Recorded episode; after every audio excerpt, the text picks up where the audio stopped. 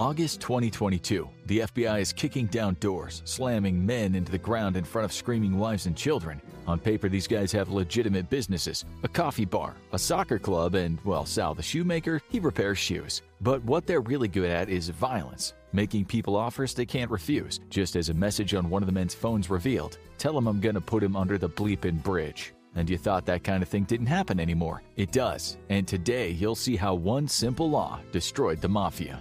As some of you might know, in the 19th century, Sicilian men whose families had lived as peasants for many years decided it was time to get equal with the rich landowners. These men formed clans whose main enterprise was demanding protection money from the landowners, people often working in lucrative citrus businesses. If the cash wasn't forthcoming, that usually meant the appearance of knives or shotguns. Simple business plan, but very effective. It's called extortion. You create a threat, which is you, and then you tell people they have to pay you to protect them from that threat.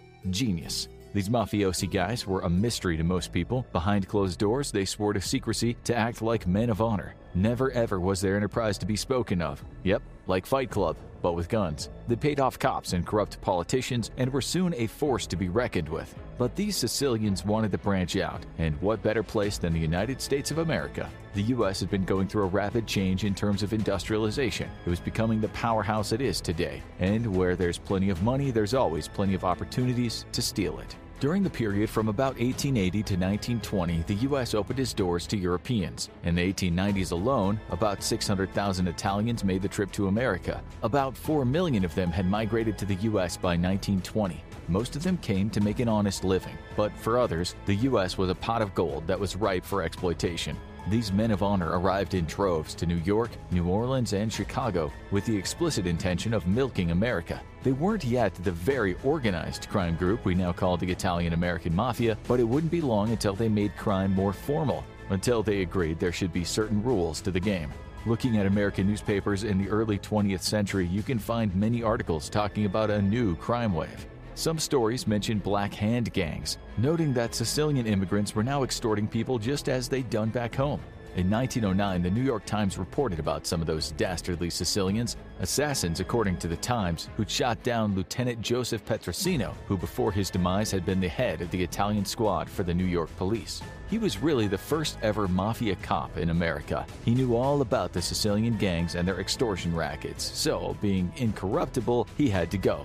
Negative stories about cold blooded Italian immigrants became quite common, causing a whole lot of discrimination, sometimes violent discrimination, against Italians in the U.S. This was how the mafia got going, and given that so many immigrants lived in squalor, it wasn't hard finding new recruits. New York became a crime hub for the new Italians, although the gangs also spread out to other cities. They extorted other immigrants for protection money, just as they'd done in Italy, embracing Business Plan 1. They also expanded into the heroin business, just as the Federal Bureau of Narcotics chief Harry Anslinger was warning about this grave new threat to good white folks. He was extremely racist. His men were being paid off by the gangs. Business Plan Part 2 Pay off your enemies, the police. If they don't abide, shoot them. This is also really effective at the fundamental business level. The mafia was now more than just a bunch of former peasants turned petty extorters. It was a mega dollar drug importation business, and it was about to get even bigger. When the US made the immeasurable mistake of banning alcohol in 1920 under the prohibition laws, the gangsters really got going. Business Plan Part 3 Hope stuff gets banned that everyone wants, and then sell it to them at high rates because it's illegal. Use in conjunction with Business Plan 2. They expanded further, spreading like a deadly virus, using Tommy guns to mow down anyone in their way and paying off officials to ensure they don't end up behind bars. In the mid 1920s, it's estimated that 1,300 gangs plagued the city of Chicago alone. The FBI says at that time, the U.S. saw about 12,000 murders a year, many of them mobster related. A cancer had metastasized in America, and law enforcement was not equipped to stop its spread. People like Al Capone, who'd grown up on the tough streets of New York City watching the first generation of Italian gangsters, became incredibly rich under Prohibition. As a teenager, Capone had been part of the Five Points gang in New York, as had Charles Lucky Luciano, the man who made organized crime more organized, forming a kind of corporation after seeing various crime groups killing each other. Luciano created the commission, which was supposed to oversee matters pertaining to business and violence when it involved the different alliances. Now that cancer was in the bones, the heart, and the brain, it was in all the major organs of American society after only a couple of decades of simple men following simple business plans. In New York, there were five families Bonanno, Colombo, Gambino, Genovese, and Lucchese. And there were also the Chicago outfit and the Buffalo crime family. As you'll see soon, there still are five main families, but they're nothing today like they were back in the 1930s. Under the rules of the Commission, the families were supposed to toe the line, act like men of honor should, and help each other when it came to taking out enemies or paying politicians. Even with an organizing body, there were regular turf wars, where blood painted the streets of the U.S.'s cities, which was never good for business in the long run, as it compelled the cops, even if they were as crooked as a barrel of fishhooks, to take action. It wasn't just the Italian mafia, the Jewish mafia, and the Irish mobs all wanted a bigger piece of that massive American pie. They were everywhere, involved in extortion, construction, gambling, and lots of murder. In the 1930s, the Italian and Jewish mobs even formed a contract killing company, brazenly naming it Murder Inc. For anywhere from a thousand bucks to five thousand bucks, about twenty thousand to a hundred thousand today, they'd take someone out. More money for high-profile folks, such as officials. Albert the Mad Hatter Anastasia, who ran Murder Inc. for a time, was given the title Lord High Executioner. What does that tell you about their confidence, giving each other funny titles like that? These men thought they could do whatever they wanted. They believed they were untouchable. Even when the cops did arrest a mobster, witnesses would either sometimes go missing or suddenly decide it wasn't in their best interest to testify. The authorities were fighting a losing battle, and no matter how many special units they dedicated to organized crime, they barely even made a dent in it. Through the 40s and 50s and 60s, the mafia seeped like salt water into the steel foundations of the U.S. They corroded and corrupted the structures there to protect people from people like them, running casinos in Las Vegas and infiltrating the unions that were supposed to be the backbone of the American worker. They were so big that law enforcement struggled to keep up, and so powerful that they had significant political clout. Even if the police did see positive results in their investigations and witnesses were willing to testify, connecting the bosses to those crimes was close to impossible. The authorities needed a much bigger net they could cast over this powerful organization. They needed a giant web that mobsters couldn't easily wriggle out of. This is when the government became a spider, spinning the biggest web it had ever spun in the history of U.S. law enforcement in 1970. They introduced the RICO Act, aka the Racketeer Influenced and Corrupt Organizations Act. If it sounds vague, that was the point. It was meant to be vague. What it meant is that an underling, a mere street guy, could be arrested, but then the government could arrest the boss or bosses of a family by proving they were connected to this guy. They could say that they were all part of one criminal enterprise, even if the boss's footprints had been nowhere near any crime.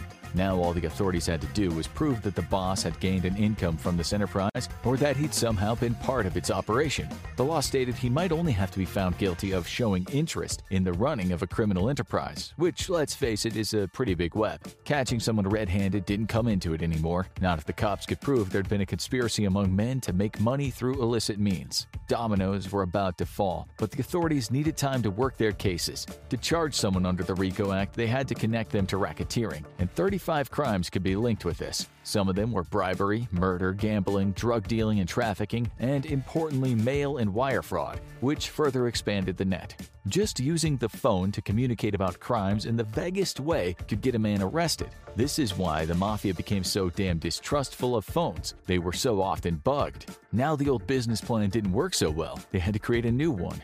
Don't talk business on the phone. To charge someone under the RICO Act, investigators had to prove two of the 35 crimes had been committed within a span of 10 years, and then they could accuse the person of being part of a criminal enterprise. In 1979, it's how they would have got Carmine Galante. He was a high ranking member of the Bonanno crime family, but before the cops could seal his fate with RICO, he was shot down in the street in Brooklyn, a cigar still held between his dead lips as he slumped down. His nickname was the Cigar, due to his fondness for those big fat Cubans. His executioners might have well stuck a cigar in his mouth, since a less formal business strategy of the mafia was always keep a sense of humor and, whenever it was warranted, symbolize the death. After all, greedy Galante had gotten too big for his boots. For that, he got a cigar. The Genovese crime family boss, Frank Tieri, with some other bosses, had decided that Galante was trying to take over the narcotics business, and that was that. It was time for him to go. So, Galante was eating with two other mobsters and his Sicilian bodyguards when three men in ski masks armed with handguns and shotguns filled the three men's bodies with bullets. As for Tieri, it seems his fate was also sealed, but not with bullets. This guy was already an old timer in 1980. He made a trip to the US from Naples with his family back in 1911, and by the time the 70s arrived, he'd worked his way up to acting boss of the Genovese family. If you've ever heard the high earning former mafia capo Michael Franzese talk about his old life, you'll know that there are two kinds of mobsters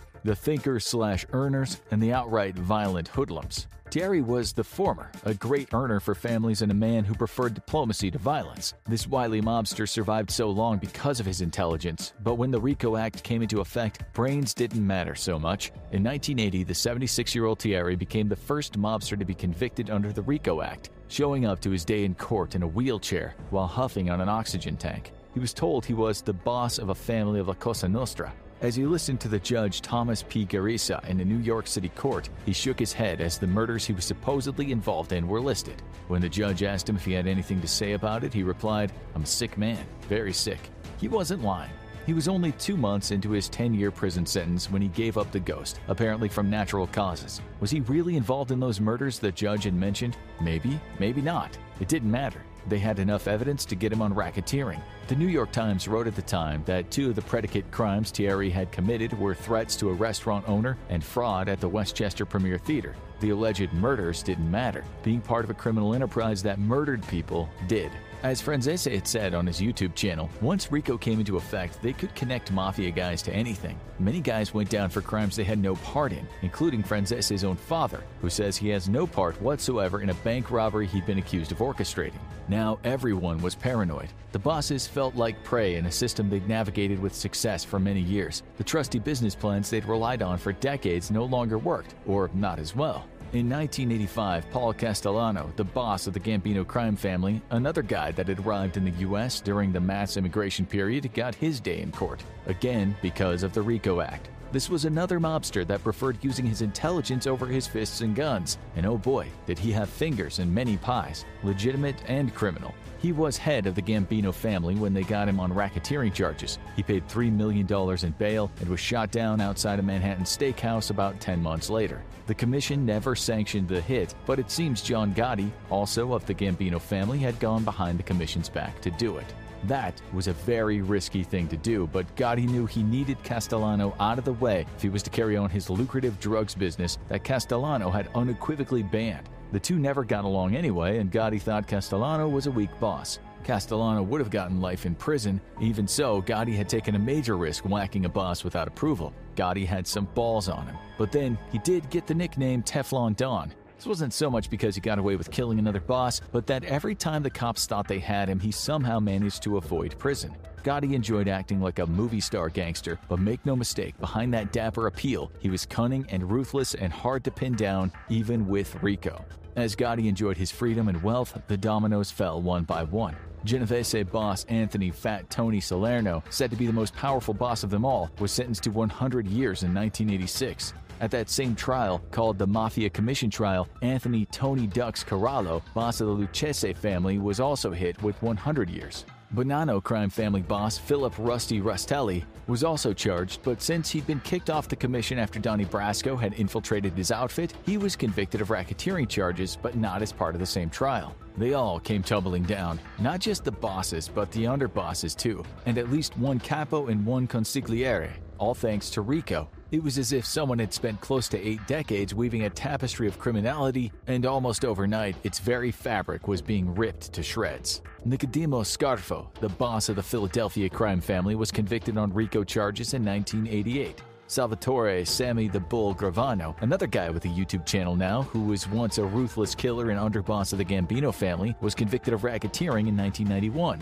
These days, he's more likely to tell you that if you like his content, please share and subscribe, rather than make you an offer you can't refuse. Gravano turned state's witness, which is partly how the most powerful boss at the time, Gotti, was hit with a whole bunch of charges and then sentenced to life. RICO is still used today, with its web now expanded to biker gangs, street gangs, or when organized crime from abroad enters America, such as the Russian Mafia, the Japanese Yakuza, the Chinese Triads, or the many gangs south and far south of the American border. Not long ago, the Justice Department proudly announced it had arrested 27 guys on RICO charges, all linked to the Russian crime syndicate.